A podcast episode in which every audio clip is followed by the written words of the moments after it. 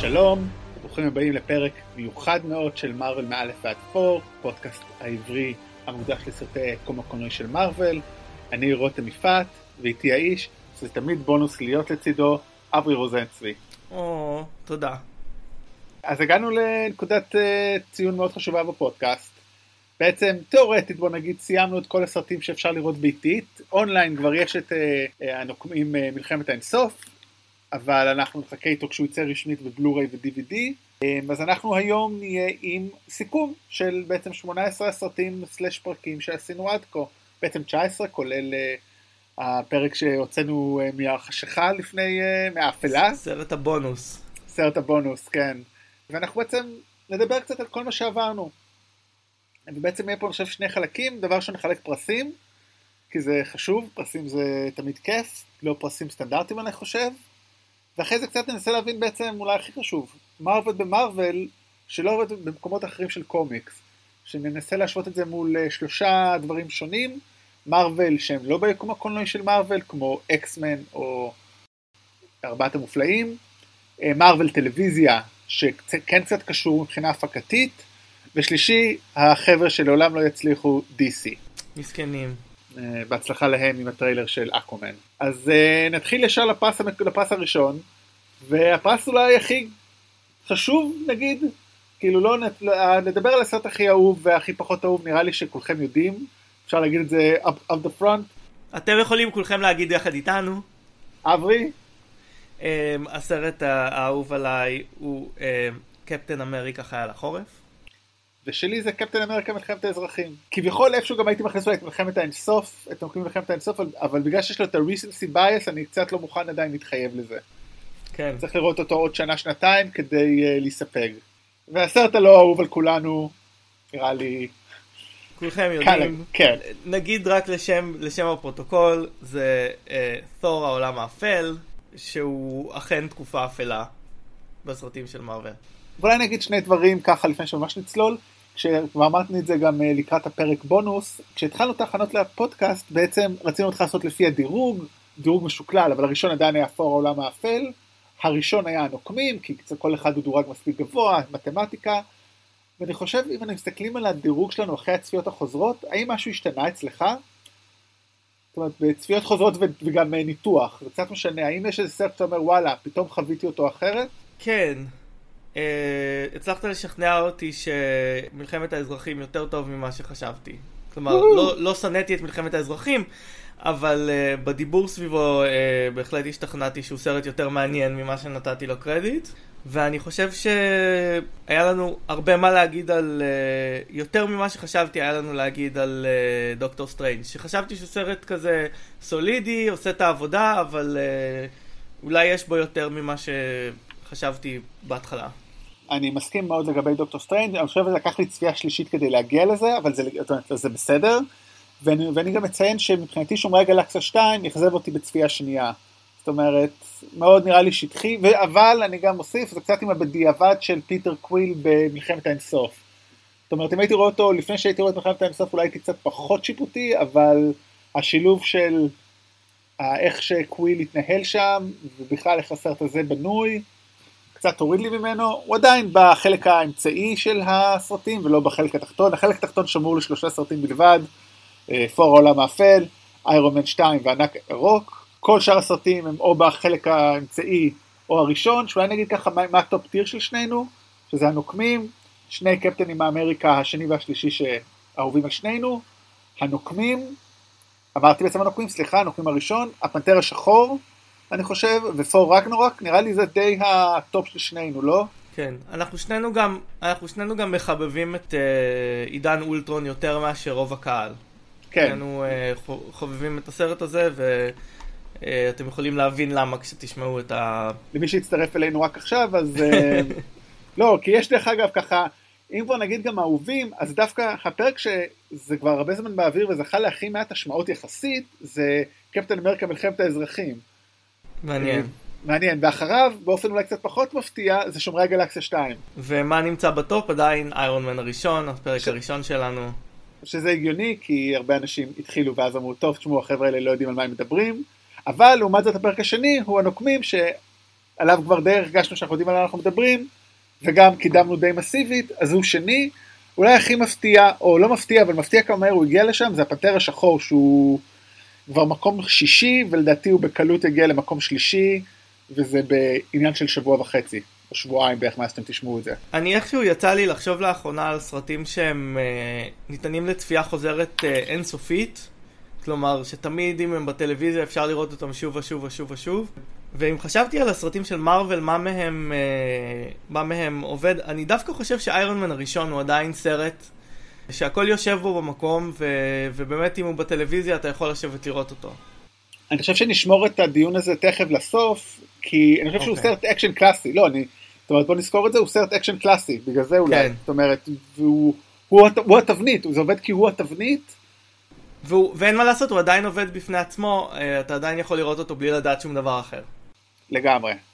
טוב, אז אחרי ההקדמונת הזאת, נתחיל עם הפרסים, והפרס אולי הכי בנאלי, הגיבור המעניין ביותר. אז פה בעצם יש רק שלושה מועמדים, כי בוא נגיד את זה ככה, כל uh, הנוקמים האחרים לא זכו למספיק סרטים, כל הכבוד לפנתר השחור, דוקטור סטרנג' או פיטר קוויל שגם קשה להגיד האם הוא גיבור, uh, והענק הירוק כמובן עקב שהיה לו רק סרט אחד וזה לא אותו שחקן, אז יש לנו שלושה, אז זה אופור, או סטיב רוג'ר סלאש קפטן אמריקה, או טוני סטארק, איירון מן. אני רוצה לתת שני פרסים, אה, לחלק את זה לשני פרסים, אוקיי? את הגיבור המעניין ביותר.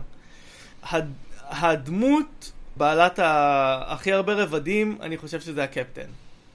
מעניין, אוקיי.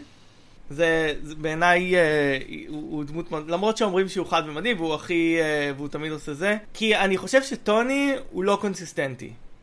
כלומר, לא. אה, הוא, כאילו, הוא כאילו לומד וזה, אבל בעיניי הוא כל הזמן הולך אחורה וקדימה. אז, אז, אז אני, אני, אני אחייב את הקפטן. אבל... אבל איפה אתה, רגע, איפה אתה הרבדים שלו מעניין? כי אני קצת קשה לי לראות את זה. איך זה, ת, ת, הרבדים שלו, הרבדים שלו הם, הם בצורה שהוא רואה נאמנות, בצורה שהוא רואה חופש ואת אמריקה, כלומר זה משתנה מימי מלחמת העולם השנייה לבין הנאמנות שלו לארצות הברית ולקבוצה בחייל החורף ובמלחמת האזרחים. הוא כן משנה את דעותיו, הוא לא עומד, במלחמת האזרחים הוא לא עומד באופן אוטומטי לצד אמריקה. קוראים לו קפטן אמריקה, אבל uh, הערכים שלו הם, ה... uh, הוא, כלומר, הוא חושב שהוא מייצג את הערכים של אמריקה יותר טוב מאשר ה-military industrial complex. זה אינהרנטי במה שהוא עושה בעצם. כלומר, הוא אומר, אני צריך להציל אנשים באשר הם, זה, ה, uh, זה המנדט שלי, ואני לא יכול לתת לכם uh, להתערב בזה. נשמע, לא, אני לא רואה, כאילו, באמת, כאילו זה נכון, וזה באמת נקודה מעניינת, אני אגיד מה שאני אוהב בו באמת ביחס לטוני, שהוא גם חושב, זאת אומרת, מה שאתה אומר, שהוא מוכן להודות בטעות שלו, ודוגמה מלחמת האזרחים זה הכי קלאסי, זאת אומרת, הוא אומר, אני יודע שאני טועה, אבל אין ברירה, טוני כן. בחיים לא יעשה את זה. אני חושב שטוני נראה אותו במלחמת האינסוף 2, או איך שלא קוראים להמשך, באמת לא יודעים איך קוראים לו, אה, אני יכול דרך אגב, אני אזרוק אולי פה ובפרק על הסרט את כל השמות האפשריים שאני חושב, הנוקמים Against All Odds, אז שם הוא יהיה, אני חושב ששם טוני ככה יוביל את זה, במיוחד כי, כי הוא מבין שזהו, זה הסוף של המסלול שלו, יש לו איזה trajectory, מסלול שהוא ניסה לאורך הסרטים והוא כשל בו. אני חושב אבל גם היקום הקולנועי של מרוויל קצת הכשיל את uh, טוני סטארק, בעיקר בספיידרמן, ואמרתי את זה אז הרבה ואני חוזר על זה, אם אתה אומר דמות עקבית, אז ללא ספק הסרט הזה הוציא אותו מעקביות. אם עד אז לפחות היה לו מהלך של אה, גיבור שמגלה את ההיבריס, עובר את ההיבריס, מגלה את הכוחות שלו, מגיע לפוסט טראומה, טראומה, פוסט טראומה, נאבק על זה, מוכן להקריב הרבה בשביל זה במלחמת האזרחים, ואז מגיע הספיידרמן, זה פשוט כאילו מנותק. ואז חוזר למלחמת האינסוף וקצת כן מתקן את זה, אבל עשו שם באמת סטייה גדולה, אבל גם למרות זאת באמת אתה צודק, הקפטן, הקפטן, יותר, הקפטן יותר עמוק, ללא ספק הקפטן יותר עמוק ומעניין בקטע הזה. יש לו יותר אידיאולוגיה ושאלות פילוסופיות שיותר נוגעות לכולנו היום. אני חושב שזה מה שהופך אותו לדמות סופר מעניינת והם עושים את זה בצורה טובה. והפרס השני שהייתי רוצה להעניק בתוך הקטגוריה הזאתי, הוא הגיבור שעבר את התהפוכות הכי גדולות, וזה ללא ספק תור. כלומר, הוא הפך מהדמות די משעממת לאחת הדמויות הכיפיות וכן דמות מעניינת בסרטים האחרונים ועל זה הוא uh, מקבל את פרס השינוי. פרס הגולם. אה, פרס הפרפר המצטיין. אני אגיד פה להערת אה, שוליים טכנית, למרות שאנחנו לא ניתחנו עדיין את מלחמת האינסוף, אנחנו משערים שכולכם כבר ראיתם, ולכן אנחנו כן נתייחס אולי בהקשר של העולם הרחב, אבל לא ניכנס לעומק, ולכן כשנגיע לפרס הנבל נגיד לא לדבר על פאנוס, כי באמת מגיע לו את שלו, כן. מי שכבר שמע יודע שזה הצעד הבא שלנו. לא, כן, לא, לא הכנסנו אותו, לא הכנסנו אותו לפרסים. אה, ולו בגלל, ולו בגלל שהוא גיבור, כפי שנדבר על זה בפרק הבא. אולי הוא מקבל הגיבור המעניין ביותר? לא. בפרס, כן, בסבב הבא. אבל באמת פור, אתה צודק, זאת אומרת, הוא התחיל נורא, ואני חושב שזה, אני שמתי לב לזה בצפייה בעידן אולטרון עוד פעם. יש שם איזה רגע שפתאום הוא נהיה, פתאום הוא איזה סוויץ' והוא נהיה מעניין. וזה התקדם כמובן בפור רגנורק שפשוט כמעט 180 מעלות והמשיך במלחמת האינסוף. הוא מאוד משמעותי במלחמת האינסוף החלק שלו שם הוא נכון להרגע אז נכון לעכשיו לדעתי הוא הכי משמעותי ונגלה בהמשך גם מה הוא עושה והוא גם שם הוא מצחיק בצורה אחרת אז לגמרי מגיע לו את פרס הגיבור המשתנה מזל טוב טוני סטארק יש לו כל כך הרבה כסף, הוא לא צריך עוד פרס מאיתנו, הוא קיבל מספיק פרסים בחיים גם ככה. הפרס הכי גדול הוא נולד אדם לבן, לא, גם, אה, גם טוב. כן, כולם, כולם גברים לבנים, זה, כן.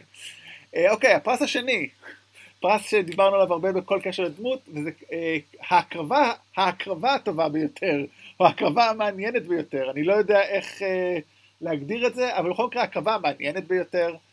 אה, אז העליתי פה שלושה מועמדים, דרך אגב, בדיוק קצת לפני שהתחלנו להקליט ראיתי אה, לינק לוידאו שמסכם את כל הקרבות שכולם עשו. אז אנחנו נעלה את הוידאו הזה, תעקבו אחרינו בעמוד פייסבוק שלנו, פור מאלף עד... מרוויל מאלף עד פור. אני חושב ש... שיהיה פה אה, השמטה קונטרוברסיאלית שעשית. כן, אז בוא נתחיל. מהקרבות. אז בוא, אז בוא נתחיל עם המועמדים שאני העליתי. כפי שאתם רואים, אנחנו מכינים את זה בצורה שאני מחליט, אני, אני עורך ואז אברי אומר שאני טועה. קפטן אמריקה, אנטמן, ספי... וספיידרמן, ולפני שנכריע ביניהם אני אגיד אזכור כבוד, זה לפור, אה, שבראשון זו הייתה הקרבה נוראית, מטומטמת ומאולצת, אבל בשלישית היא הייתה מאוד מאוד חכמה ובנתה את הדמות, וזה מיצב אותו גם נכון למלחמת האינסוף. זה קצת כמו שאמרנו באמת בפרס הקודם, זאת אומרת בגלל זה הוא לא יכול לקבל את הפרס הזה, אבל הוא מקבל גם פה אזכור. כן, אז לפני שאנחנו בוחרים אולי גיבור, מה, את מי השמטתי לדעתך? השמטת את איירון מן שעבר את השינוי הגדול שלו בגלל uh, שהוא uh, היה מוכן uh, לוותר על חייו באבנג'רס הראשון. נכון, אבל זה לא היה תהליך הבנייה שלו. זאת אומרת, אני מסכים, אבל אני כשאני חשבתי על, על, על הפרס הזה, חשבתי על כאלה שבעצם ההקרבה כבונת הדמות אולי. אוקיי. לא, זה גם בנה, זה גם בנה את הדמות, כי כן, הוא היה אחר כך ב-PTSD. אוקיי, אז uh, בין, אבל אני מקבל, אני מקבל את ה... אני מקבל בהכנעה את, את דבר השופטים. ואני חושב שזה לא סתם שמקרה שלושת המועמדים הם דמויות קטנות, זאת אומרת, הקפטן הוא דמות מאוד קטנה במובן שהוא התחיל, כן, בתור נער מברוקלין אה, יתום שרוצה להיכנס למלחמה, אנטמן הוא מעריץ של הקפטן, שבכלל כאילו פושע לשעבר, וספיידי הוא ילד, כאילו, כמו דיברנו על זה הרבה, הוא נער שרוצה פשוט להיות כמו הטובים, רוצה להיות כמו טוני, ומתרגש מכל העסק. אוקיי, אז אני חושב, בעיניי ההקרבה של אנטמן הייתה ההקרבה המטומטמת ביותר. זה כן. זה משהו שמאוד הפריע לי באנטמן, ומאוד שמחתי שהוא מקבל אה, משקל גדול באנטמן והצירה, שלא נדבר עליו כרגע, אבל אה, אז, אז הדבר שהיה הדבר הכי מטומטם בעיניי, ובעיה גדולה היא מלחמת האזרחים. לפחות קיבל איזשהו מענה וזה הפך אותו לקצת פחות בעייתי בעיניי. אה, כלומר, אנטמן והצירה הפך את, את מלחמת האזרחים לסרט טוב יותר בעיניי, כי הוא הסביר משהו שעבר בלי הסברה, אבל אה, לא הייתי נותן לאנטמן את ההקרבה הכי טובה עדיין. אוקיי. Okay. אולי ההקרבה שתרמה הכי הרבה אה, לעלילה של סרט ההמשך. אה, אז אני חושב שספיידי, הקרבה שלו היא, היא מעניינת, אבל נראה שהוא מתפורר, זאת אומרת, הקרבה שלו היא בין היתר, היא ההקרבה של החיים שלו, זאת אומרת, של הסוד, זאת אומרת שהוא לא, בניגוד לכל הגיבורים האחרים, אף אחד לא יודע מי הוא, חוץ מיודעי דבר, ואני חושב שזו הקרבה מאוד מעניינת, זאת אומרת שהוא מקריב את הפרסום, ומקריב את הדאבל לייף, ומקריב את החיים שלו, כי לחיות בחיים כפולים זה פוגע בו, ואנחנו רואים את זה, הוא הקריב את האהבה שלו נגיד, אז אני מאוד אוהב אז אני חושב זה, אבל אני חושב באמת אין ספק שהמנצח הגדול הוא הקפטן, זאת אומרת אם באמת שמים את טוני רגע בצד, כי, או אפשר להשוות, כי גם הקפטן בעצם הקריב את עצמו למען האנושות כולה. זאת אומרת, באותה מידה. כן, בהחלט. ואין ספק גם שזאת הוא, גם אני חושב שיותר מכולם זה הולך איתו, זאת אומרת הוא היה מוכן להקריב את עצמו מכל כל, כל רגע נתון בכל, בסרט, עוד לפני שהלקוחות על הוא היה מוכן להקריב את עצמו, מה שלא נכון לדמויות האחרות. זה נכון, אה, הוא כולו אה, קורבן. כן. אה, מפתיע שלא, מפתיע שלא יהודי. אבל אני רוצה לומר דבר אחד על, ה, על ההקרבה של ספיידרמן. שבעצם זה מה שנקרא TBD, נראה בעתיד, כי בסרט הראשון שבו הוא הופיע, שלושה אנשים כבר uh, ידעו מי הוא, החבר הכי טוב שלו, uh, הנבל הגדול שלו, ודודה uh, מיי כבר יודעים מי הוא. יכול להיות שדיברנו על זה שאין כמעט זהויות סודיות ב, ביקום הקולנועי של מארוול. יש הרבה אנשים שמדברים על זה שמרוויל רוצים פחות מסכות ורוצים להראות את, ה, את הפנים של השחקנים, ושהשחקנים גם כנראה לא רוצים כל כך הרבה מסכות, ובמקרה של ספיידי הוא כאילו גיבור שאמור להיות תמיד אה, מכף רגל ועד ראש, כבר במלחמת האינסוף הוא נמצא אה, הרבה פעמים בסיטואציות שהוא מוקף רק בגיבורים ו, ומוריד את המסכה. כך שאני לא יודע עוד כמה זמן אה, הוא יצטרך לחיות את החיים הכפולים, זה יהיה מעניין בתוך היקום הקולנועי של מר ולראות את המתח הזה. אה, לגמרי, וטוב, עוד אה, שנה וחצי, לא? מתי זה? 2020 מתישהו. יותר מדי, יותר כן. מדי. אולי גם עוד אזכור של כבוד, ג'יימס גן, שהקריב את... כן. ואולי גם פה זה מקום טוב לשאול את השאלה, מה זה גיבור של מארוול? זאת אומרת, של היקום הקולנועי של מארוול, כי אני חושב שיש שלושה סוגים, זאת אומרת, של גיבורי על שראינו. יש את הגרסת היהיר שרוצה להציל את העולם, ועל הדרך לפאר את עצמו, ששם יושבים בעצם אה, טוני, דוקטור סטריינג', ספיידרמן ופיטר קוויל. הגיבור שמוכן להקריב את הכל כדי להציל את כולם, שזה קפטן, אנטמן למרות הטמטום שלו, והפנתר, שאני חושב שזה חלק מתוך תפקידו כמלך slash הפנתר השחור. ות'ור שהוא סוג בפני עצמו, שהוא חדור מטרה ולא חושב הרבה. זאת אומרת, כי גם כשהוא היה לו את היהירות שלו, הוא באמת רק חשב על איך לעשות את, להילחם בענקי קרח, ענקי כפור, הוא לא רצה את זה לתועלת האישית שלו. אין לו, אני חושב, שום אגו. מצד שני, אבל הוא לא חושב אה, מספיק. זה לא נכון שאין לו אגו, הוא רצה להיות גיבור גדול. בסרט הראשון יש לו אגו, אולי אחרי הסרט הראשון. אני חושב, יש, הוא רוצה להיות גיבור גדול והוא גם באמת רוצה לה, להביא נקמה, זאת אומרת, הוא חושב שזה נכון טקטית. אני חושב, לכולם יש אגו, מן הסתם, גם, גם, גם, בוא נודה, כאילו גם לקפטן יש אגו והוא מונע ממנו. אבל, אצל, אבל, אבל ההבדל שאחרים חושבים רוב הזמן, זאת אומרת, כשהקפטן לדוגמה טועה, הוא יודע שהוא טועה, זאת אומרת, כשהוא עושה את המעשה הכביכול לא נכון עם בקי, הוא יודע את זה. פה, בטח לא בהתחלה וגם בסוף, זאת אומרת, הוא פועל בצורה מאוד פזיזה, אם נגיד ניקח גם את מלחמת האינסוף, שמה שהוא עושה שהרי הוא הולך ללב של uh, פאנוס כדי לעשות את הנקמה ולא את היד. שלא יודע אם זה היה עוזר בהכרח, כן? זו שאלה שכבר ראיתי עליה דיונים. אז הוא סוג של גיבור באמצע כזה, שוב, בגלל זה הוא כל פעם, הוא, גם הגיוני שהוא בצד, כי הוא לא בן אדם, שאר הגיבורים שלנו הם בני אדם, אז זה מאוד הגיוני שתמיד כבר אנחנו מדברים פה כבר כמה דקות בסיכום, הוא תמיד אזכור של כבוד או אזכור מיוחד, כי הוא פשוט שונה, אז זה מאוד הגיוני. החלוקה שלך היא לא חלוקה אינטואיטיבית, כי, כי בעצם קפטן אמריקה, אנטמן והפנתר, אה, למשל, הם גיבורים מאוד שונים, כלומר, אה, אנטמן הוא קצת... בלומברינג כזה, הוא, uh, אתה יודע, הוא, הוא, הוא גיבור uh, שלומד להיות גיבור והוא הכי פחות הירואי מכל, ה, מכל הגיבורים על פני השטח. לעומת הפנתר שהוא כאילו גיבור סופר סטואי בעיניי בשלב הזה למרות שהסרט שלו מצוין הוא גיבור קצת משעמם כי כל מה שמעניין אותו זה לעשות את הדבר, את ה-honorable thing והוא עוד לא קיבל את ה...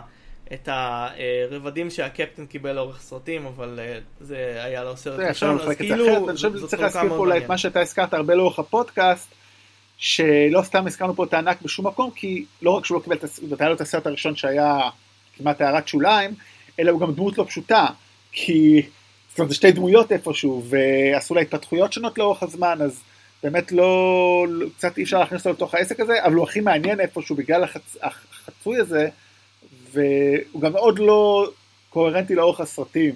זאת אומרת, בפור רגנורוק ראינו את זה מאוד, שפתאום יש פה ענק כן. אחר, ובמלחמת האינסוף, שהוא המשך ישיר שלו, פתאום מקבלים שם אה, ענק שלא רוצה לצאת, וכאילו מה, יצאת עכשיו שנתיים, מה פתאום לא בא לך, כאילו, יש בעייתיות מאוד... אה... ג'וס ווידון הוא זה שאמר שמאוד מאוד קשה לעשות סרט אה, סולו. לענק, אה, באמת, כי, כי יש לך שם שני דמויות בסופו של דבר, אתה צריך לעשות איזושהי בחירה, כלומר אם הוא...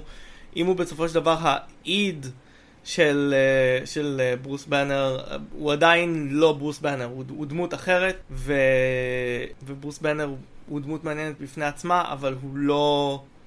כלומר, כמו שראינו כבר באבנג'רס הראשון, גם אם מביאים את ברוס באנר כדי... לנתח את השרביט, כי במקרה הוא המומחה מספר אחת בעולם למשהו. כן, אז הוא לא נשאר ברוס באנר הרבה זמן. כן. כן. אבל מה שכן, הם כן מנסים לקדם אותו, זאת אומרת, הוא כן דמות מרכזית, בגלל הכוחות מן הסתם, בניגוד לנגיד האלמנה והוקאי, שנמצאים לדעתי ביותר סרטים, או באותה כמות שווה של סרטים, במיוחד האלמנה כאילו. טוב, ואם באמת עברנו, אז דיברנו על דמויות על הגיבורים, בואו נדבר על דמות המשנה האהובה ביותר.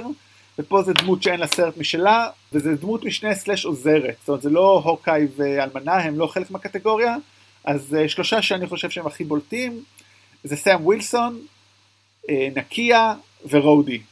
ואולי שני אזכורי כבוד לפני שנבחר, אה, נד וג'רוויס. אה, יפה, נד, נד נראה מה יהיה איתו בסרטים הקרובים, ג'רוויס הלך לעולמו והפך לוויז'ן, שאולי הלך לעולמו.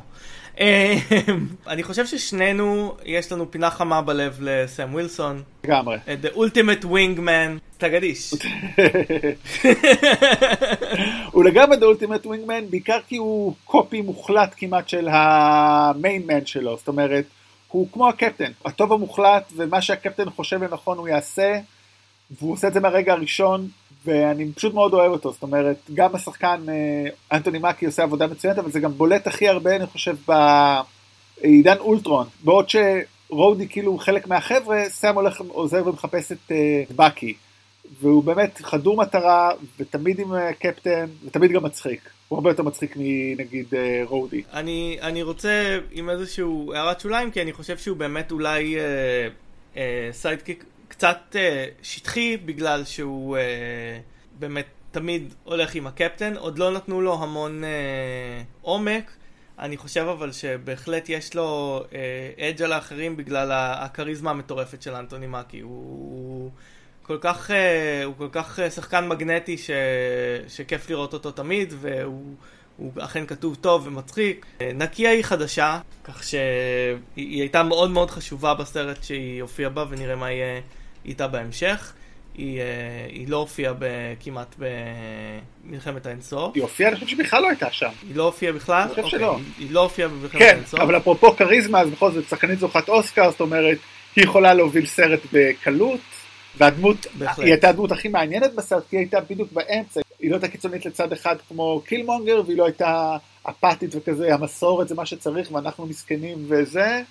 אז אה, בלי ספק היא דמות מורכבת והיא שחקנית אה, מצוינת. אה, עומדת על שלה ולמעשה לגמרי משנה את הפילוסופיה של הגיבור. בסופו של דבר הוא מקבל את, ה, את העמדה שלה בסוף הסרט. כן, אתה יודע, אני, אני I doubted שאם קילמונגר לא היה עושה את מה שעושה, הוא היה משתכנע בקלות. בוא לא, אתה יודע, הוא פשוט הראתה לו שיש אמצע, זה אני חושב היופי שלה. כן, ורודי ספג מהלומה אחרי uh, הסרט איירון uh, מן וזה שהוא הוחלף. דווקא הסרט המושמץ הוא איזושהי פסגה uh, לרודי, והוא באמת, uh, הוא, הוא דמות מעניינת בגלל שהוא הסופר גיבור שנמצא בשירות המדינה. Uh, כלומר, הוא, הוא במידה מסוימת נאמן לאבנג'רס, במידה מסוימת רק נאמן uh, לצבא האמריקאי. אה, והוא נמצא שם בתווך. ומצד שני אבל הוא גם קצת מאוד, מאוד כאילו, הוא בדומה אני חושב לסם, הוא גם מאוד צמוד לטוני, אבל איכשהו חסר בו קצת אישיות. זאת אומרת, אתה לא רואה אותו, אולי אחרי הפציעה הוא קצת נהיה עם... אה, הקצת שרואים אותו במלחמת האינסוף, הוא דווקא שם הוא סוף סוף נהיה קצת לבד.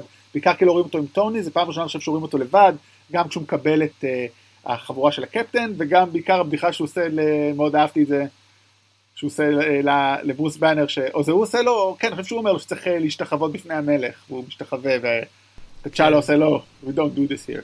אוקיי, ולפרס אה, הבא, או שיש לך עוד כן, משהו. רגע, לא, וחשבתי פתאום על משהו עליו, אה, מעניין שהוא לא קיבל honorable discharge אחרי שהוא נהיה נכה, בדרך כלל נכים לא משרתים בצבא. אה, אבל אה, נתנו לו לשמור על החליפה, זה מאוד מעניין. אה, נתנו לו תפקיד, אתה יודע, מילא זה נתנו לו תפקיד נראה, תפקיד מטה, אבל זה שהוא חזר לקרב כשהיה צריך, יפה, הוא לא, לא נותן לנכות להפריע לו. ההפך, אולי הוא נהנה מזה שהוא יכול להזיז את הרגליים בתוך החליפה. כן. דרך אגב, שים לב משהו מעניין, שרק עכשיו שמתי לב לזה, למרות שזה אולי כמעט obvious, שלושת, המועמד, שלושת המועמדים שלנו הם אה, מי- מיעוט מוצא אפרו-אמריקאי. או במקרה של נקיה היא אפריקאית, אבל... זאת אומרת, אה, שלושתם אה, שחורים. כן, טוב, לפחות זה הם קיבלו. דווקא את התפקידי משנה, כן. לא יפה. כן, לא, אומרת, ברור שהם קיבלו את התפקידי משנה, לפחות אבל אתה חושב שהיינו גם בוחרים, אה, יש עוזרים לבנים? לא, אני לא חושב, נכון? לאנטמן אה, לאנטמן לא היה, אה, לסטרנג' מן הסתם אין ממש, אה, השומרים הם בפני עצמם, לקפטן יש כאילו- כאילו גם? לא, הקפטן היה, כן, אז אין, נכון? אנחנו שוכחים מישהו? יפה. כן. אוקיי, והפרס הבא, הפרס האהוב עליי, ההוקאי הכי טוב. שזה דמות אה, מרכזית אך משנית, דמות אה, משנית אך שאיננה משנית, שהיא מרכזית באותה מידה כמו הדמויות הראשיות. אז המועמדים הם דראקס, אה, שרק על. איך שדייב בטיסטה יוצא כנגד הפרש... יוצא בפרשת אה, ג'יימס גן מגיע לו פרס בפני עצמו, הלוחמים שלושה מסרטי פור אה, ודודה מיי. אז uh, אני חושב שדרקס הוא בבירור האוקיי הכי טוב, הוא מצחיק, הוא מאוד מצחיק, ולפעמים הוא היסטרי. הלוחמים שלושה אה, קיבלו את הסוף המגיע להם. נהרגו בלי, אה, בלי יותר מדי אה, הוד והדר אה, בתור רגנרוק, כי לא היה מה לעשות איתם. הדודה מיי היא דמות מגניבה. אבל נשאר לראות מה יעשו איתה לדעתי. כן, אם אפשר קצת פחות, הבנו את הבדיחות על זה שהיא סקסית, מיצינו את זה. אבל דרך אגב, הבעיה עם דראקס, בניגוד נגיד להוקאי המקורי, שאני לא חושב שהוא עשה אי פעם משהו טוב. זאת אומרת, תעשה עכשיו, האם, אתה יודע, אם תוציא אותו מהקרבות והמאבקים של לוחמי, אה, שומרי הגלקסיה, אני חושב שהוא רק מפריע. זאת אומרת, הוא... כאילו, אני זוכר שאמרת, וזה ידוע באמת, על זה שהוא הראה, אה, מתקשר, מראה קצת איך אה, אנשים על הספקטרום האוטיסטי יכולים לתקשר, וילד יזדהה איתו. מצד שני, הוא קצת דוגמה לא טובה, כי באמת, אני לא חושב שהוא עושה משהו טוב. הוא בסרט השני כל הזמן צוחק על מנטיס, וכאילו קורא לו מכוערת וזה, אבל יש שם את הרגעים המאוד יפים כל פעם שהוא מדבר על המשפחה שלו, אבל הוא קצת... הוא, בוא נודה על האמת, הוא קומיק ריליף, אבל אה, זה עדיף מהוקאי. כן. עם מעריצי הוקאי שוב, סליחה. כן, מעריצי הוקאי, אנחנו מתנצלים, תחזרו שבוע הבא. טוב, והפרס אה, גם אחד האהובים עליי, האינטליגנציה המלכותית הטובה ביותר. באופן מפתיע יש די הרבה AI אה, בסדרה, גם לטובים וגם לרעים, אה, גם לטובים שהפכו לרעים, בעצם כולם טובים שהפכו לרעים בצורה כזאת או אחרת. אה, המועמדים הם אולטרון, מעידן אולטרון, זולה מקפטן אמריקה חייל החורף, אה, וקרן, חליפה של ספיידרמן בספיידרמן שיבה הביתה. אה, אני אתן לך הפעם אה, להגיד קודם מה אתה חושב. תראה, אז כמובן שאני מאוד אוהב את אולטרון, כי הוא מאוד חכם וזה, אבל הוא לא שלם, אבל מצד שיש לו את התפקיד הכי מאתגר פה. זולה הוא איפשהו נשמע AI מאוד uh, מציאותי. זאת אומרת, גם הוא וגם אולטרון, אתה יודע, שלושתם נראים די מציאותיים ברמה כזאת או אחרת. אני באמת, אני זוכר שכשראיתי כאילו את, uh, את קפטן אמריקה השני בפעם הראשונה, אמרתי, וואלה, אוקיי, תוכנה שלוקחת הרבה מידע ואומרת מי, מי, את מי אתה, מי הוא חיובי ומי הוא שלילי, זה לא משהו מופרך. אפילו אמרתי, השתמשתי בזה בשיעור שלימדתי על אה, אינטליגנציה מלאכותית. קרן, חושב, היא הכי, חמו, היא הכי מגניבה, כי בעיקר הרגע שבו היא עוזרת לספיידי לחשוב על אה, ליז. אני חושב ששם היא קנתה אותי יותר מהכל. אז, אני, אז א' זה בינה לבין אולטרון, אבל משהו בא באנושיות שבה, ושהיא שלמה, אז היא אהובה עליי, אבל אולטרון זוכה ל... לא רוצה להגיד מקום של כבוד, אלא זאת אומרת, הוא בכל זאת הכי מאתגר ומעניין. אז. אה, אני רוצה לתת shout out לג'רוויס, האינטליגנציה המלאכותית, המקורית. עדיין מגיע לו קרדיט. כן, אני גם רוצה לתת shout-out אז לרובוט עם הזרוע שלא מתפקד טוב באיירון מן. הוא ב... דמי, לא? כן, קוראים לו קוראים דמי? לו דמי, כן, אז הוא מקבל shout-out שלילי, אתה לא מוצלח מדי. ולכן הוא נעלם. כן, לא, לא זכה, ל... גם לא יקבל סרט משלו כנראה. אוקיי, ועכשיו לש... לשני פרסים אה, בעצם. אה, שהם, אחד הוא הטוב ביותר והשני הוא הרע ביותר. עכשיו נתחיל עם הגרוע ביותר דווקא, אז הנבל הגרוע ביותר. הוא, אה, זה היה קשה לבחור אותם, אבל בואו אמ, בוא נתחיל. אה, אני, אני, קודם אוקיי. אקריא אותם. אז יש לנו כמובן את מליקיף, הא- האלף האפל, ילו ג'קט מאנטמן, רונן המשמיד משומרי הגלקסיה, והנבלים באיירון מן 1 פלוס 2, שזה כאילו שילוב של הנבל הבובה והנבל הלא בובה, שתכף נדבר אולי על כל הקונספט הזה שלנו. אז שם יש גם את אה, ג'בדאיה, שזה הדוד ועוד איזה בחור מזרח תיכוני גנרי. כן. ובשני זה בעצם שילוב בין סוחר הנשק בגילומו של סם רוקוול והרוסי הגנרי הגאון ממציא בגילומו של מיקי רורק. כולם באמת, שניהם כאילו, בשני הסרטים האלה זה פשוט לא עובד. בראשון לפחות הסרט עוד מוצלח, בשני לא. בעיניי, יש לנו פה אה, תיקו, אה, שלושה כיוונים בין, ה, בין ילו ג'קט רונן והאיירון מנים, וכמובן, הפרס היחיד שהוא אי פעם יקבל בעולם, מלאקית', בתור כלום, בתור חור שחור שמושך אליו כל עניין. אני uh, מכה על חטא שדווקא כריסטופר uh, uh, אקסלטון, אקלסטון, uh, שחקן מצוין, קיבל את הקלף הגרוע הזה של uh, לשחק ב... בתפקיד הזה. Uh, זהו, אין לי כן. יותר מה לומר. מאחר ולא כולכם שמעתם את הפרק uh, הנפלא על העולם האפל, רק נספר שם אולי את האנקדוטה שאקסלטון או אקלסטון? אקלסטון. אקלסטון טען שבין היתר, שהוא לא ידע נגיד שהוא צריך לבוא להרבה שעות מייקאפ לתפקיד הזה. עכשיו, אלא אם לא יראו לו איך הדמות נראית, זה קצת נשמע לי משהו מוזר, גם בטח זה אמור להיות חלק מהחוזה.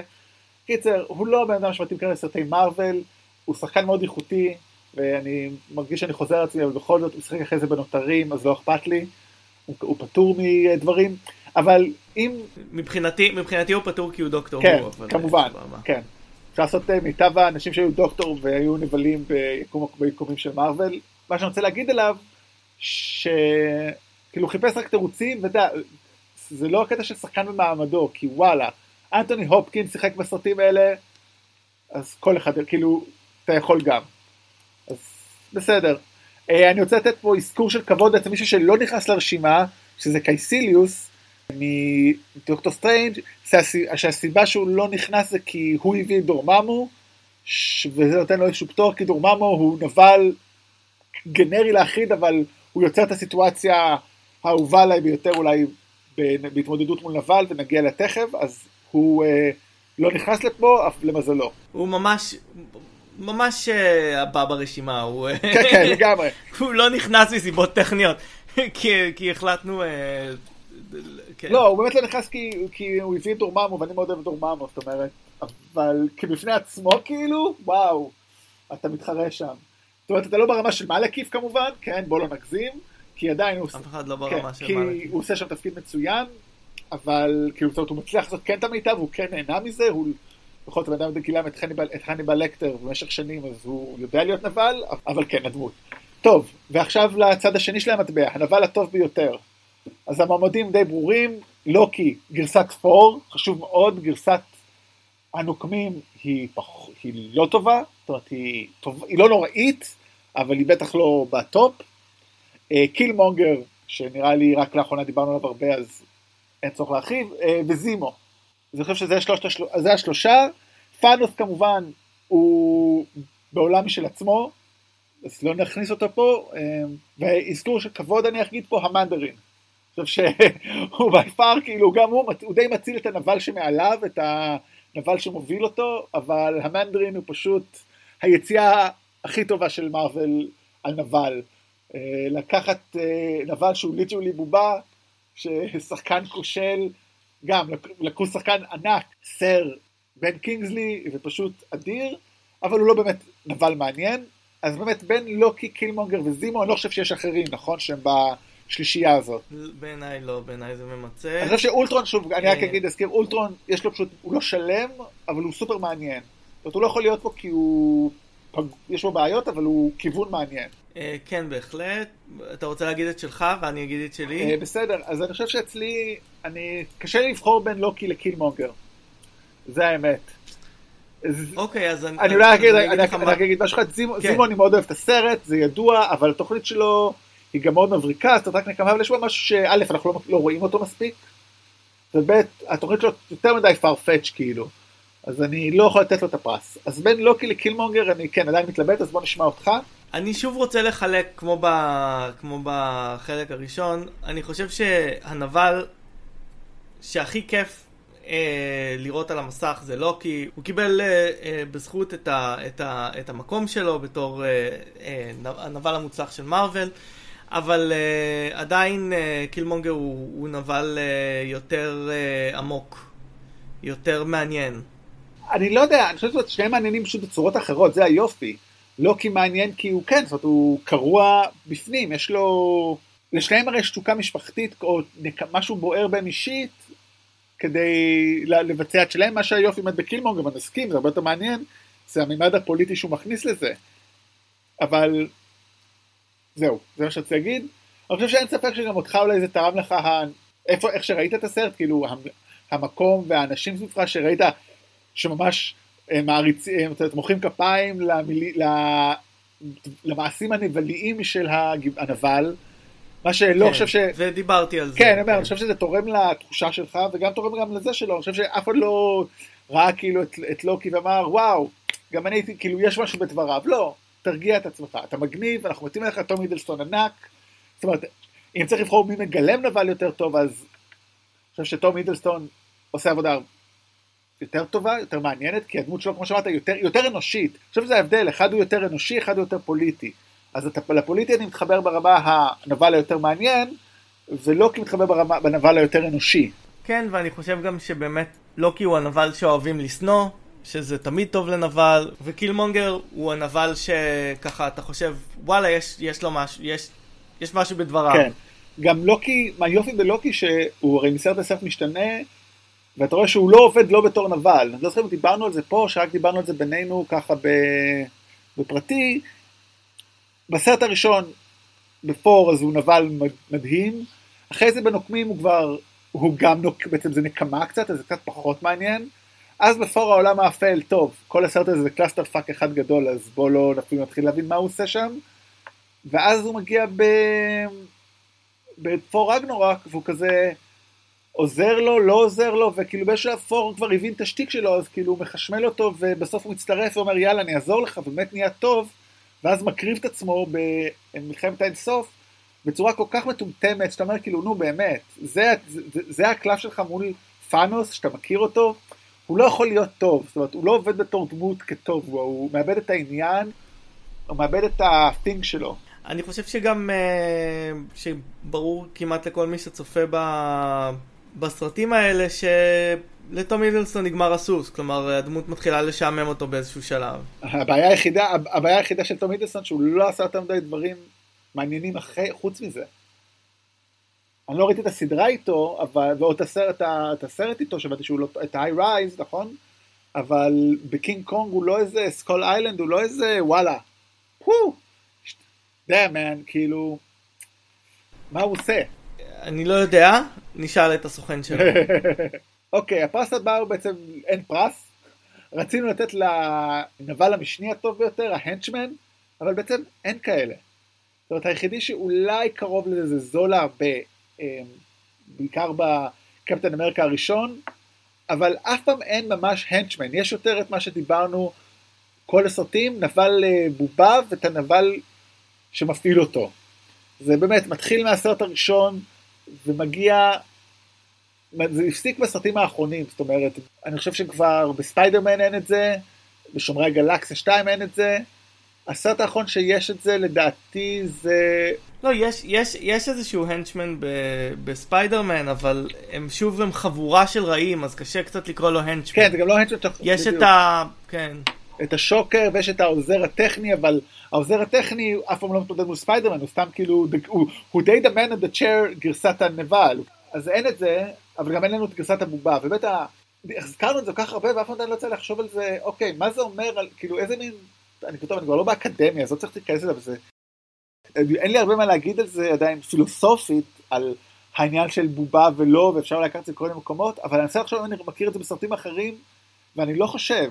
זאת אומרת, standalone, כן? אה, בסרטים אפילו של DC, בסתם סרטי אקשן, תמיד יש את ההיררכיה של נבל והנצ'מנים, ופה עשו לי איזה טוויסט.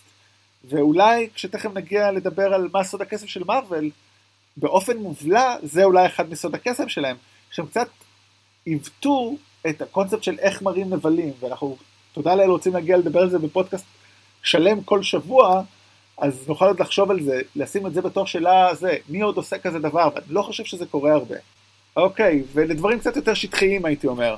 אה, עמוקים מאוד, אני לא יודע על מה אתה מדבר. הסיבות שבגללם אנחנו באים בעצם לקולנוע, סצנת האקשן הטובה ביותר, ובעצם חילקנו פה את זה לשני חלקים, הקרב הטוב ביותר והמרדף הטוב ביותר. אז הקרב הטוב ביותר שמתי שלושה, תראה לי אם אתה חושב על אחרים. הראשון זה סטרנג' נגד דורממו, השני זה קרב שדה התעופה בלייפציג במלחמת האזרחים, והשלישי זה מעל, המעל, קרב המעלית בחייל חורף. אני חושב שהסצנה הג'יימס בונדית שפותחת את מלחמת האזרחים אה, מול אה, קרוסבונס גם אה, מגיעה לאזכור של כבוד. במיוחד שיש לה גם השלכות, זאת אומרת היא ג'יימס בונדית עם השלכות, אז זה בכלל אה, משמעותי. אבל אה, טוב, אני חושב שמה שיפה בדברים שבחרת פה לקטגוריה הזאת היא שבאמת כולם אה, מראים, אה, הם מראים שלושה אספקטים אה, טובים של סצנות אקשן. יש לנו את סצנת אקשן הגדולת ממדים הכי טובה של הסדרה, סדרה? של ה franchise. יקום, של היקום. של היקום, יש לנו סצנה הכי טובה של היקום, שזה סצנת שדה התעופה, שבניגוד להרבה... יש למרוויל לפעמים בעיה עם, עם קרבות סופיים גדולי ממדים שהם נוטים להיות לפעמים משעממים, זו סצנה מצוינת. יש לנו את קרב המוחות, אה, נגד דורממו, שהוא, אה, שהוא אה, לחלוטין אה, לא סצנת אקשן, הוא, הוא קרב, קרב שכלתני לחלוטין, ופשוט סצנה טובה וחכמה, קטנה טובה וחכמה במעלית בחייל החורף, כוריאוגרפיה טובה. אני חושב שכל הסצנות, אני חושב שצריך לציין לטובה את כל הסצנות בחייל החורף, כלומר גם הסצנה... על ההל קרייר בסוף. על ההל קרייר היא מצוינת, ובכלל אני חושב שהאחים הם מצוינים, ציינו גם את, אה, את אה, חדר המדרגות במלחמת האזרחים. אם כי חשוב להגיד, אני חושב שבמלחמת האינסוף זה קצת פחות. הקרב בסוף. מלחמת האינסוף זה קצת פחות, יש להם שם בעיית אקשן. כן, יש שם הרבה יותר טוב, אנחנו נגיע לזה בקרוב. אני דרך אגב צריך לבחור, אני דווקא בוחר את סטרנג' נגד דורממו, א' כי אני בחור אה, פילוסופי קשקשני, אבל זאת אומרת, אני אגיד למה יותר מזה, באמת סטרנג' נגד דורממו אני חייב אותו כי הוא מקורי, ייחודי ומבריק. אני אגיד למה, למה הסצנה בשדה תעופה לא יכולה להיות הכי טובה, אני חושב שתסכים איתי פה, כי אתה העלית אוקיי. אוקיי. את זה גם בזמן שדיברנו על זה. No stakes, זאת אומרת ברור לנו שזה לא הולך להיות גדול. זאת אומרת יש לזה גבול, כן. יש לזה תקרה מאוד ברורה, רואים את זה גם בקרב. זאת אומרת הם אומרים את זה שחור על גבי לבן.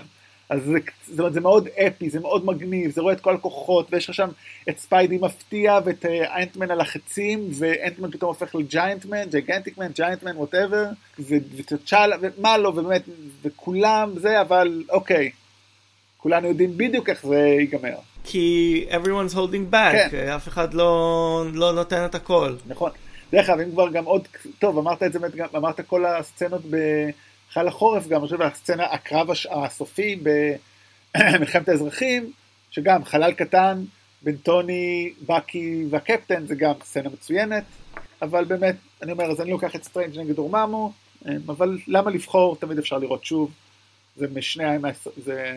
טוב, דווקא את החייל חורף כנראה אני אראה שוב, אם אני צריך לבחור בין ש... איזה סרט לראות בין השניים, אני אראה את חייל חורף כמובן. לא שמנו פה את הסצנת אקשן הכי פחות טובה, אבל אני חושב, אני חושב שדווקא, אולי, שוב, זה אולי אה, מה שנקרא אה, recent, recently bias? recency bias. recency כן, bias. שהדבר האחרון שראינו משפיע, משפיע עלינו? כן, אבל uh, הקרב, ה, הקרב הגדול במלחמת האינסוף uh, בין שתי הצבאות הוא די נורא. Uh, אני רוצה גם לציין uh, את... Uh, את הקרב הסופי הראשון של היקום הקולנועי של מארוול uh, באיירון מן הראשון, שהוא קרב משעמם מאוד uh, בין איירון מן לג'דדייר. בכלל, אני חושב שלקח כמה סרטים עד שעשו קרבות טובים, אני חושב שקפטן אמריקה, זאת אומרת, בקפטן אמריקה כבר התחיל להיות מעניין, זאת אומרת, עד קפטן אמריקה אני לא חושב שזה היה אקשן טוב. אני יודע, ואין ספק בוא נגיד ברגע שהם עברו לנוקמים זה נהיה מדהים, זאת אומרת זה קפיצת מדרגה, זאת אומרת בין השלושה הראשונים לקפטן אמריקה, לא בין הארבעה הראשונים לקפטן אמריקה יש מעבר uh, משמעותי, ובין קפטן אמריקה לנוקמים זה פשוט עולם אחר. בהכל, by the way, לא סתם זה הסרט הכי טוב של שנינו משוקלל, לא סתם זה סרט עם אחר, אחד עם אחר בהאזנות שלנו, לא, כי יש בו את האקשן, לא יודע אם הכי טוב, אבל בטוח, כמו שאמרתי, מגיע, פה מתחילים לראות את היקום הקולנועי של מארוול באקשן שלו ובהומור שלו, שזה כמובן רק בן אדם אחד אחראי לזה, ג'וס ווידון. על האקשן זאת אומרת, זה לא ספק. הרבה מוחות, הקומיות זה אחד האלתורים בוודאי של, אה, של אה, רוברט דאוני ג'וניור והכתיבה של אה, ג'וס ווידון. ואין מה לעשות, גם, גם יש, יש משהו בראשוניות שתמיד נשאר חזק, וה-Avengers היה הסרט הראשון שהביא כל כך גיבור, הרבה גיבורים ביחד, ו, והוא פורץ דרך מהבחינה הזאת. זה וספייס ג'ם. אוקיי, המרדף הטוב ביותר. כאילו, כשחשבתי, חשבתי על זה, אמרתי, וואי, יש כל כך הרבה, ואני לא, הצלחתי לצמצם רק לשניים, אז תראה אם לך יש אחרים. אז הראשון שהעליתי פה זה בקי, הקפטן, סם ווילסון והפנתר במלחמת האזרחים בגרמניה, אה, או באוסטריה, סליחה, כולל מנהרות, כולל אה, הקפטן אה, רץ ממכונית שמתהפכת, כולל בקי כמובן עושה את גרסת לגולס שלו, עולה על אופנוע באוויר, והשני, קצת ריסנסי בייס, אבל הוא עדיין מגניב, הפנתר, שורי, אוקויה, נקיה ויוליסס קלו, כששורי היא כמובן לא פיזית בקרב, אה, ברחובות בדרום קוריאה, מרדף מצוין גם. כן, בהחלט, אבל אני חושב שבקי ו... קפטן סם והפנתר לוקח. כן. אני, הסצנה ש, שציינתי קודם בתחילת מלחמת האזרחים היא גם חצי סצנת מרדף. נכון, ש... בכלל, טוב. היא גם, היא גם נכנסת. אפשר גם להכניס שם את המרדף של סמואל ג'קסון, של ניק פיורי, רודף בעצם. אה, בהחלט. מרדף מצוין. כן, uh, מאוד גם מצחיק ושנון. Uh, ולאחרונה יש לנו גם באנטמן והצרעה, כן. אבל הוא לא, לא כן. נכנס לפוסט. כי שנינו ראינו, אני אפרוט אותו בדיוק פעם אחת, וייקח זמן עד הפעם הבאה, אז אנחנו לא נדבר בו בכלל. אוקיי, והדבר הבא, הבדיחה הטובה ביותר. זה קצת בעייתי, אבל אני אגיד כמה מועמדים שהבאתי. מדוקטור סטרנג', Mister Doctor, It's Strange, puny god של האלק uh, ללוקי בנוקמים. הבדיחה הוויזואלית של לוקי מתחפש לקפטן מהסרט ת'ור העולם האפל. הווידאואים של הקפטן בספיידרמן הום קאמינג, וטוני מציג את עצמו בשיחה כשהקפטן, בנוקמים כשהקפטן מנסה לרדת עליו, אם ייקחו ממך את החליפה מה נשאר, אז הוא אומר genius, billionaire, playboy, philanthropist, ואולי עוד דבר אחד, שהוא גם בדיחה ויזואלית, כשקפטן מנשק את אה, שרון, שרון קרטר סוף סוף במלחמת האזרחים, אז אה, סאם ובקי, ששונאים אחד את השני, נותנים אבל חיוך, my man. זאת אחת הבדיחות שהכי הצחיקה אותי באופן אה, אישי. אמ, אבל אני חושב ששוב, לי, לי יש עוד בדיחה, שהיא הבדיחה שאני הרבה פעמים מציין בתור הבדיחה שהכי מצחיקה אותי. כשתור מופיע אה, לחטוף את לוקי בסרט Avengers הראשון, האלמנה אומרת uh, לסטיב רוג'רס, סטיב אל תצא לשם, they're, they're gods, ואז הוא אומר לה, there's only one god ma'am and I'm pretty sure he doesn't dress like that. כן, זה גם אז דיברת על זה בסרט, שאתה אומר, זה האזכור היחידי למשהו תיאולוגי ב... לדת. כן. כן. אבל uh, אני חושב ש-puny god מקבל, uh, שוב, מקבל את הבכורה בגלל שהוא... Uh, הפעם הראשונה שצחקתי בצורה כזאת בסרט של מארוול. אני אלך דווקא עם Mister Doctor, כי הוא עושה כאילו את ה-obvious בצורה מאוד טובה. זאת אומרת, אוקיי, יש לו שם כל כך מוזר, ועדיין הצלחתם, עשיתם את הבדיחה. זה מה שנקרא לשבת על ה... אם יש לך... אם יש לך משהו מוזר בסרט שלך, call it out. כן, literally זה מוזר. דרך אגב, מה שהם נגיד לא עשו עם בדיחת uh, no shit שרלוק במלחמת האינסוף, שכל כך היה קל לעשות את זה. דרך אגב, כבר שנה הבאה, אחרי שיוצא קפטן מארוול, ביקום הקולנועי של מארוול אפשר לעשות uh, את שני השרלוקים ושני, uh, הדוק, ושני ווטסונים ב-crossover בין הסרטים של גיא ריצ'י לבין הסדרה של ה-BBC, ששניהם כבר לא, כאילו לא טובים. זאת אומרת, העונה... מה הייתה העונה האחרונה של אה, שרלוק? רביעית? שלישית? אני לא זוכר. כבר לא הייתה טובה. העונה, העונה לא טובה. כן. זאת שאנחנו ראינו ביחד את העונה ש... לפניה והיה ממש טוב, שני, כמו תמיד, פרק אחד גרוע, פרק אחד טוב ופרק אחד מצוין, והעונה אחרי זה הייתה פשוט אה, לא טובה. אני חושב שזאת הייתה עונה רביעית. כן, טוב. אה... אבל תמיד יהיה לנו עונות הקודמות. כן. דרך אגב, מי שרק אולי זה, מי שבעצם המצטרף החדש זה ג'אד לו, שמשחק, אה, נכון? ג'וד לאו? ג'וד לאו, כן. שמשחק אה, את, בקפטן מרוויל, את מרוויל? את מי הוא משחק שם כאילו? אני אפילו לא הבנתי איך זה עובד בסרט הזה. בס... מרוויל אולי? כן. אני לא זוכר. כן, כאילו, לא, כאילו, טוב, אנחנו נראה את זה. אה, היא מקבלת את השם קפטן מרוויל בגללו, נכון? זה בסדר. טוב, אנחנו נגיע לזה עוד שנה בערך. אנחנו לא ראינו כן, את זה. לא, אז לא. אנחנו יכולים אה, לא. מה זאת אומרת, יודעים שזה הוא, לא? אני חושב שיודעים את מי הוא מגלם. כן, כן, אנחנו יודעים כאילו מה ש... אנחנו יודעים כאילו לפי ה... מה שהיה בקומיקס, אנחנו לא יודעים אה. מה יהיה הסיפור לפי אה, הסרט. אוקיי, כן. אוקיי, והפרס הבא הוא פרס קטן, אם כי אין פרסים קטנים, יש רק אנשים קטנים. אה, הקמאו המוצלח ביותר של סטן לי. אין, אין פרסים קטנים, יש רק את uh, פרס לאנטמן המוקטן. אז הבאתי שלושה, כשיש הרבה, שאמרתי לאורך הדרך שעצבנו אותי, הרבה החפצת נשים, אבל אלה שלושה שהם מאוד טובים ואינטגרליים. אז שומרי הגלקסיה 2, שבו רואים אותו בעצם כאחד הוואצ'רים, נכון? כי הוא מטה אמירה על כל היקום הקולנועי של מארוול. אה, מלחמת האזרחים, שבו הוא מביא בסוף את החבילה של פדקס לטוני סטארק עם הפלאפון מסטיב רוג'רס, עם ה... שהוא קורא לו טוני סטנק, והשלישי באנטמן עם ה... שמייקל פניה שם מילים בפיו של סטן לי. כן, ואני חושב שאני לא יכול לבחור ביניהם. כן, אני חושב ש... אה, טוני סטנק הוא הכי אה, מצחיק. לא, אה, אני חושב אני שאני חושב שלא, הוא הכי one liner מצחיק, אנטמן מצחיק בטירוף, אנטמן כאילו, כל מה שאתה רואה את זה, זה כאילו המייקל פניה, המבריקות שלו שם, אני חושב שפשוט הטוני סטנק זה one liner, זה one liner מדהים. כן, טוני סטנק זה, זה מעולה, אבל uh, אני גם מאוד אוהב את זה שהם, uh, שהם מגלים שבעצם טוני סטארק, אה, שסטן לי הוא חלק אינטגרלי uh, מהזה, זה בהחלט, בהחלט יש לו מקום מעניין, אבל שוב זה recency bias, אז... Uh, אני אגיד אולי עוד אחד שהוא ראוי לאזכור שהוא נחמד אה, בצורה מבריקה, זה בדוקטור סטרנג', שרואים אותו קורא ספר אה, על, אה, של אלדוס האקסלי, שעוסק בין היתר, אני משער, על אה, הזיות, אה, סמים ומעוררי תודעה, כמו שכל הסרט הזה נראה. אז זה take יפה.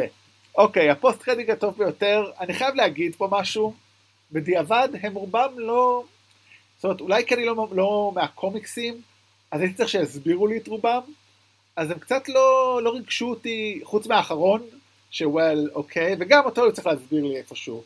אה, זאת אומרת, האחרון, סליחה, האחרון אני מדבר במלחמת האינסוף. באנטמן והצרעה כבר הבנתי, וזה אולי באמת הכי וואו. אז אני ציינתי פה שלושה, חמישה בעצם, שזה איירון מן, איירון מן 2 ואיירון מן 3, אבנג'רס וגרדיאנס הראשון. טוב, אתה הכי אוהב את, את המוקדמים בעצם. כן, כי... Um, אני מאוד אהבתי, כלומר איירון מן בעצם זה מה שבנה את, ה, את העולם הזה, והיה לנו את, ה, את הפטיש של תור, שבעצם אה, מראה לנו ש, שהעולם גדל.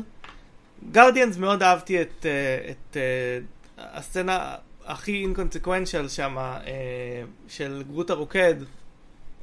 התחילה לקחת את זה פשוט למקומות יותר כיפיים ופחות עלילתיים. ובאיירון מן 3 זה פשוט בדיחה פנימית כזאת שרואים בעצם את ברוס באנר, מה אז בעצם כל הסרט שלנו שהוא סתם עושה לנו narration, עושה לנו קריינות, טוני סטארק בעצם הוא סיפר את זה לברוס באנר כמו פסיכולוג, רק שהוא בכלל נרדם לו.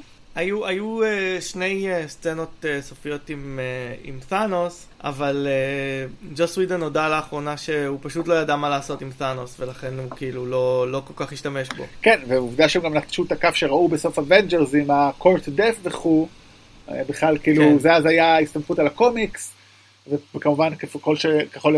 שם בקומיקסים בעצם הוא רוצה להשמיד חצי עולם כדי להרשים את המוות, את ההתגלמות הממשית שלה, whatever, ואנחנו יודעים כמובן שהוא קיבל סיבה הרבה יותר לוגית, שפשוט הוא דואג לרווחת היקום, לכן הוא רוצה להשמיד אותו. כן, יש, אה, יש אה, שאלה מעניינת אה, שלפעמים שואלים, האם הפוסט קרדיטים הם קנונים ביקום הקולנועי של מארוול? וזה לא... זה פחות ברור ממה, ש...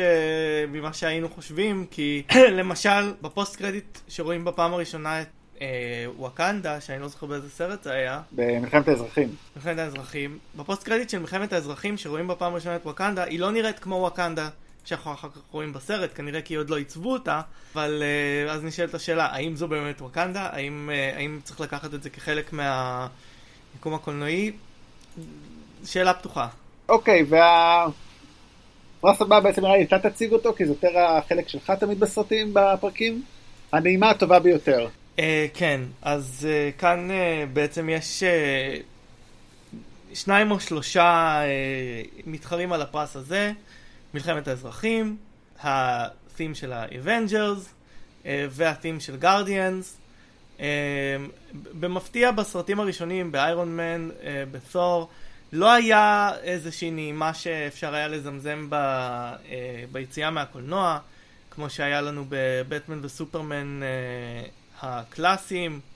ובעיניי עדיין הנעימה הכי מוצלחת היא, היא uh, של האבנג'רס. אה, אני מאוד, זאת אומרת, אני באמת, יש לי אולי קצת פחות אוזן לזה, או פשוט כי זה פחות בולט בסרטים, לאורך הסרטים, זאת אומרת, אתה ציינת את זה עוד באמת לפני הראשון, שקצת היה נעימות, או היה לפחות score, זאת אומרת, היה מוזיקה שליוותה, אני פחות הרגשתי, אני חושב במלחמת האזרחים זה מאוד בולט, שם איזה נעימה שמלווה אה, בעיקר אני חושב את אה, זימו, ואני מאוד אהבתי אותה, אבל באמת האבנג'רס זה ככה, באמת הרגע שבו יצרו את זה. אבל uh, בסדר, אי אפשר להיות מושלמים בהכל. Uh, כן, בעיניי יש בכלל בקולנוע בשנים האחרונות uh, חוסר ב... בנעימות ככה שתופסות את האוזן, כמו שהיה לנו בעידן, בעידני הזהב של ג'ון וויליאמס ו... אנס זימר. ו... אנס זימר כבר גם לא מייצר נעימות וגם לא דני אלפמן. לא, אני אומר, תקופת כן. ה... אני חושב שיש חוסר. לא, אני אומר, כאילו, הם היו תקופת הזאת, זאת אומרת, וויליאם, זימר. אה, היה גם לפני זה, ג'וי אה, גולדסמית כן, לא. היה... אה, כן, כן, לא, אבל בשנים האחרונות בוא נגיד, תראה, אנש זימר עדיין לסרטי בטמן של נולן, אני חושב שכן היה משמעותי. בעיניי רק לאביר האפל היה... רק, רק, רק, רק לסרט האיזוטרי הזה. סליחה, לא, כאילו לסרטים האחרים לא היה סאונד זה. מאביר האפל יש לי נעימה שאני עדיין יכול... לזמזם אותה, אבל uh, מאחרים לא. והפרס הבא שהוא אולי הכי מעניין, זה הדמות הכי חכמה. שאלה ששאלתי הרבה לאורך הסרטים, אה, אז יש פה חמישה מועמדים, אה, שורי מהפנתר השחור, רוקט משומרי הגלקסיה, ברוס באנר מהענק הירוק וסרטי הנוקמים, וטוני סטארק מאיירון מן וכו', והנק פים כמובן מאנטמן. אה, נראה לי פה צריך לתת שיטת האלימינציה, האלימינציה, ונתחיל פשוט להוריד אותם. אני חושב שזה לא רוקט ובאנר. לא באנר, אוקיי, רוקט זה ברור שלא, הוא סופר חכם ויודע ליצור נשקים, אבל כן, יש בו חוכמה מאוד מעניינת, אבל כן, הוא לא, זה סתם פשוט אני מאוד אוהב אותו, אז אולי בגלל זה דחפתי אותו. לא באנר, אוקיי, למה לא? יש לו שבעה דוקטורטים. יותר מטוני? כן, אני לא מרגיש שבאנר בסרטים האלה מקבל אה, להראות את החוכמה שלו. אוקיי. כלומר, יכול להיות שהוא מאוד מאוד חכם, הבנתי. עוד לא ראינו את זה. אני אולי אז אחדד את הדמות, החוכמה שלו לא באה לשימוש יותר מדי, היא באה כשצריך אה, אה, קרני גמא. חוץ מזה הוא קצת פחות יעיל. כן, הוא, נכון. הוא איש אקדמיה קלאסי, מאוד טוב בדבר שלו הספציפי. לא, באמת. לא, לא, כי לא מזלזל בו, הוא בן אדם סופר גאון, אבל הוא פחות יעיל. זאת אומרת, כאילו נכון, הוא מומחה לקרני גמא, אז הביאו אותו, אבל חוץ מזה, הוא לא... אני חושב ש... אה, ככה שורי והנק פים אה, מקבלים, מקבלים אה, את ה... ביחד את המקום השני, כי באמת הם, הם, הם יצרו לבדם דברים מדהימים. להנק פים יש את טכנולוגיית הקטנה והגדלה שלו, ש... שעושה הרבה, הרבה בסרטים האלה, וראינו בסרט השני שהוא גם מפתח אותה. אני חושב שהוא צריך uh, לתרום אותה לעולם, uh, כי הוא יכול לעשות הרבה דברים טובים, הוא יכול לפתור uh, בעיית פיצוץ האוכלוסין. אני חושב שהסרט, אני לא זוכר את שמו כי גם לא צפיתי בו. הסרט של אלכסנדר פיין עם מאט דיימון הוא סרט המשך ביקום הקולנועי של האנק פים. שהם מקטינים כן. את החלק מהאוכלוסייה כדי uh, זה. שכחתי את השם שלו, אבל לא ראיתי אותו גם, כי הבנתי שהוא לא טוב. כן, כולם שכחו את השם שלו, uh, אז uh, זה. שורי uh, ככל הנראה יכולה להציל בן אדם משיתוק, שגם הייתי רוצה שהיא זה, אבל זה תלוי, זה תלוי מתכת ספציפית, אז זה קצת יותר בעייתי. אבל אני חושב ש... בסופו של דבר האדם שיצר גם אינטליגנציה מלאכותית וגם, כמו שהוא אומר בסרט 2, אלמנט חדש, לוקח את, עדיין את המקום mm. הראשון. אוקיי, okay, אז אני קצת חולק עליך פה. פש... אני חולק עליך קצת, ואני רוצה להגיד שאני מסכים שבאמת על שורי לגמרי היא פחות משניהם, כי היא א' מתבססת על מתכת מסוימת, ב' גם מתבססה על קודמיה אני מאמין, אז כאילו לא שהיא לא חכמה, אבל יש לזה. אני חושב שהנק פים יותר מטוני, כי בעיקר, בעיקר בסרט, בגלל הסרט השני, אז אולי קצת אני מרמה פה, כי אמרנו שלא נדבר, אבל אני חייב, באמת בסרט השני אתה רואה אותו ממציא עוד ועוד דברים, הוא המציא, הוא, יש לו fucking, אתה יודע, אתה אומר הוא המציא מתכת, הוא המציא particle, הוא זיהה particle, כאילו, אתה מבין, והוא נראה לי בא עם פחות כסף ויכולות, אנחנו לא יודעים באמת כמה טוני עשה את ה-AI בעצמו ולא, אתה יודע, מחלקת מחקר ופיתוח של חברה ששווה מיליארדים. Uh, אז אני, אני לוקח את טוני, את האנק פים פה דווקא. אוקיי, okay. האמת היא ש... אוקיי, okay. בוא נאמר uh, שאם אנחנו מתבססים על ההנחה שטוני לא עשה לבד את ג'רוויס, אז בהחלט הוא פחות uh, גאוני בעצמו, כי הוא משתמש בג'רוויס כדי לעשות את הדברים שלו. אוקיי, okay, אז זה, אבל אין ספק שהם top head to head, וזה גם, הם הד טו הד, יש להם uh, בעיות היסטוריות וכדומה, אז זה נחמד. Uh, ויהיה מעניין במידה ובאמת הרכישה של, uh, uh, של דיסני את uh, רוב שאר העולם, סליחה, את פוקס, באמת uh, תעבור, אז... Uh, אם ייכנס דוקטור פנטסטיק, אה, הוא גם אה, דמות מאוד מאוד חכמה ב...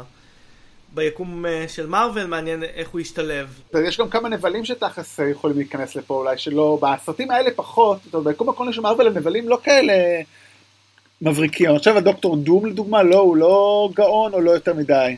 אוטו אוקטביוס הוא די חכם. אז כן, טוב, אולי כש... לא ברור מה, מה קורה עם זה. אוקיי, ולפרס האחרון, העוזר הקומי ביותר. או ה sidekick הקומי ביותר, אז הבאתי פה שלושה, אה, לואיס של מייקל פניה מסרטי אנטמן, שורי לטישה רייט, פנתר השחור, ווונג בגילומו של בנדיקט וונג מדוקטור סטרנג' וגם, רגע, וגם יש לו את הרגעים הקומיים שלו, ב...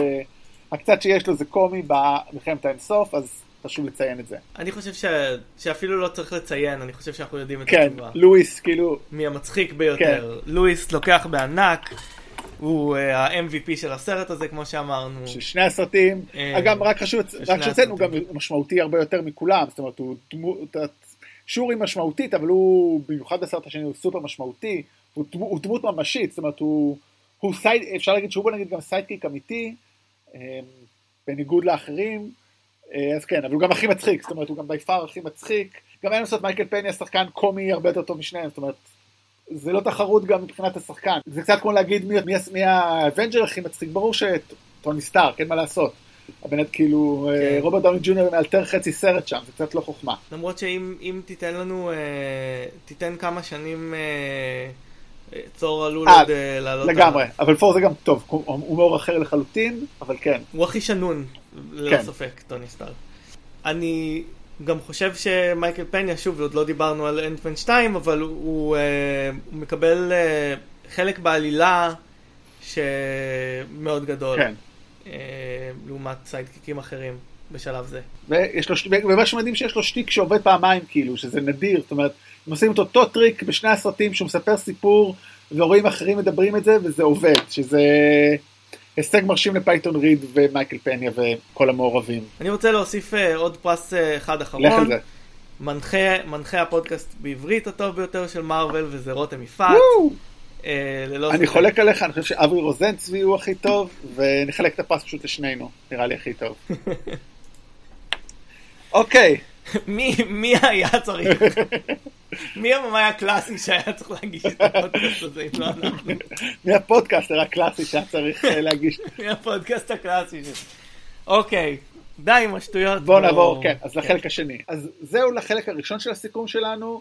אה, פרסים זה תמיד כיף, קליל ומהנה. בחלק השני יהיה גם קליל, כיף ומהנה, אבל קצת יותר אולי מעמיק. ובואו בעצם נדבר על מה לא עובד בסרטי קומיקס אחרים. זה בעצם ננסה להבין דרך זה מה כל כך מיוחד עם היקום הקולנועי של מארוול, איך זה פאקינג מצליח בלי לטעות. 19 סרטים, 20 סרטים כבר in the making, פשוט מכונת כסף. אה, וחלקו לעצמכם פרס על זה שהייתם איתנו עד עכשיו. כן, אז אה, נתראה בפרק הבא, לילה טוב. ביי.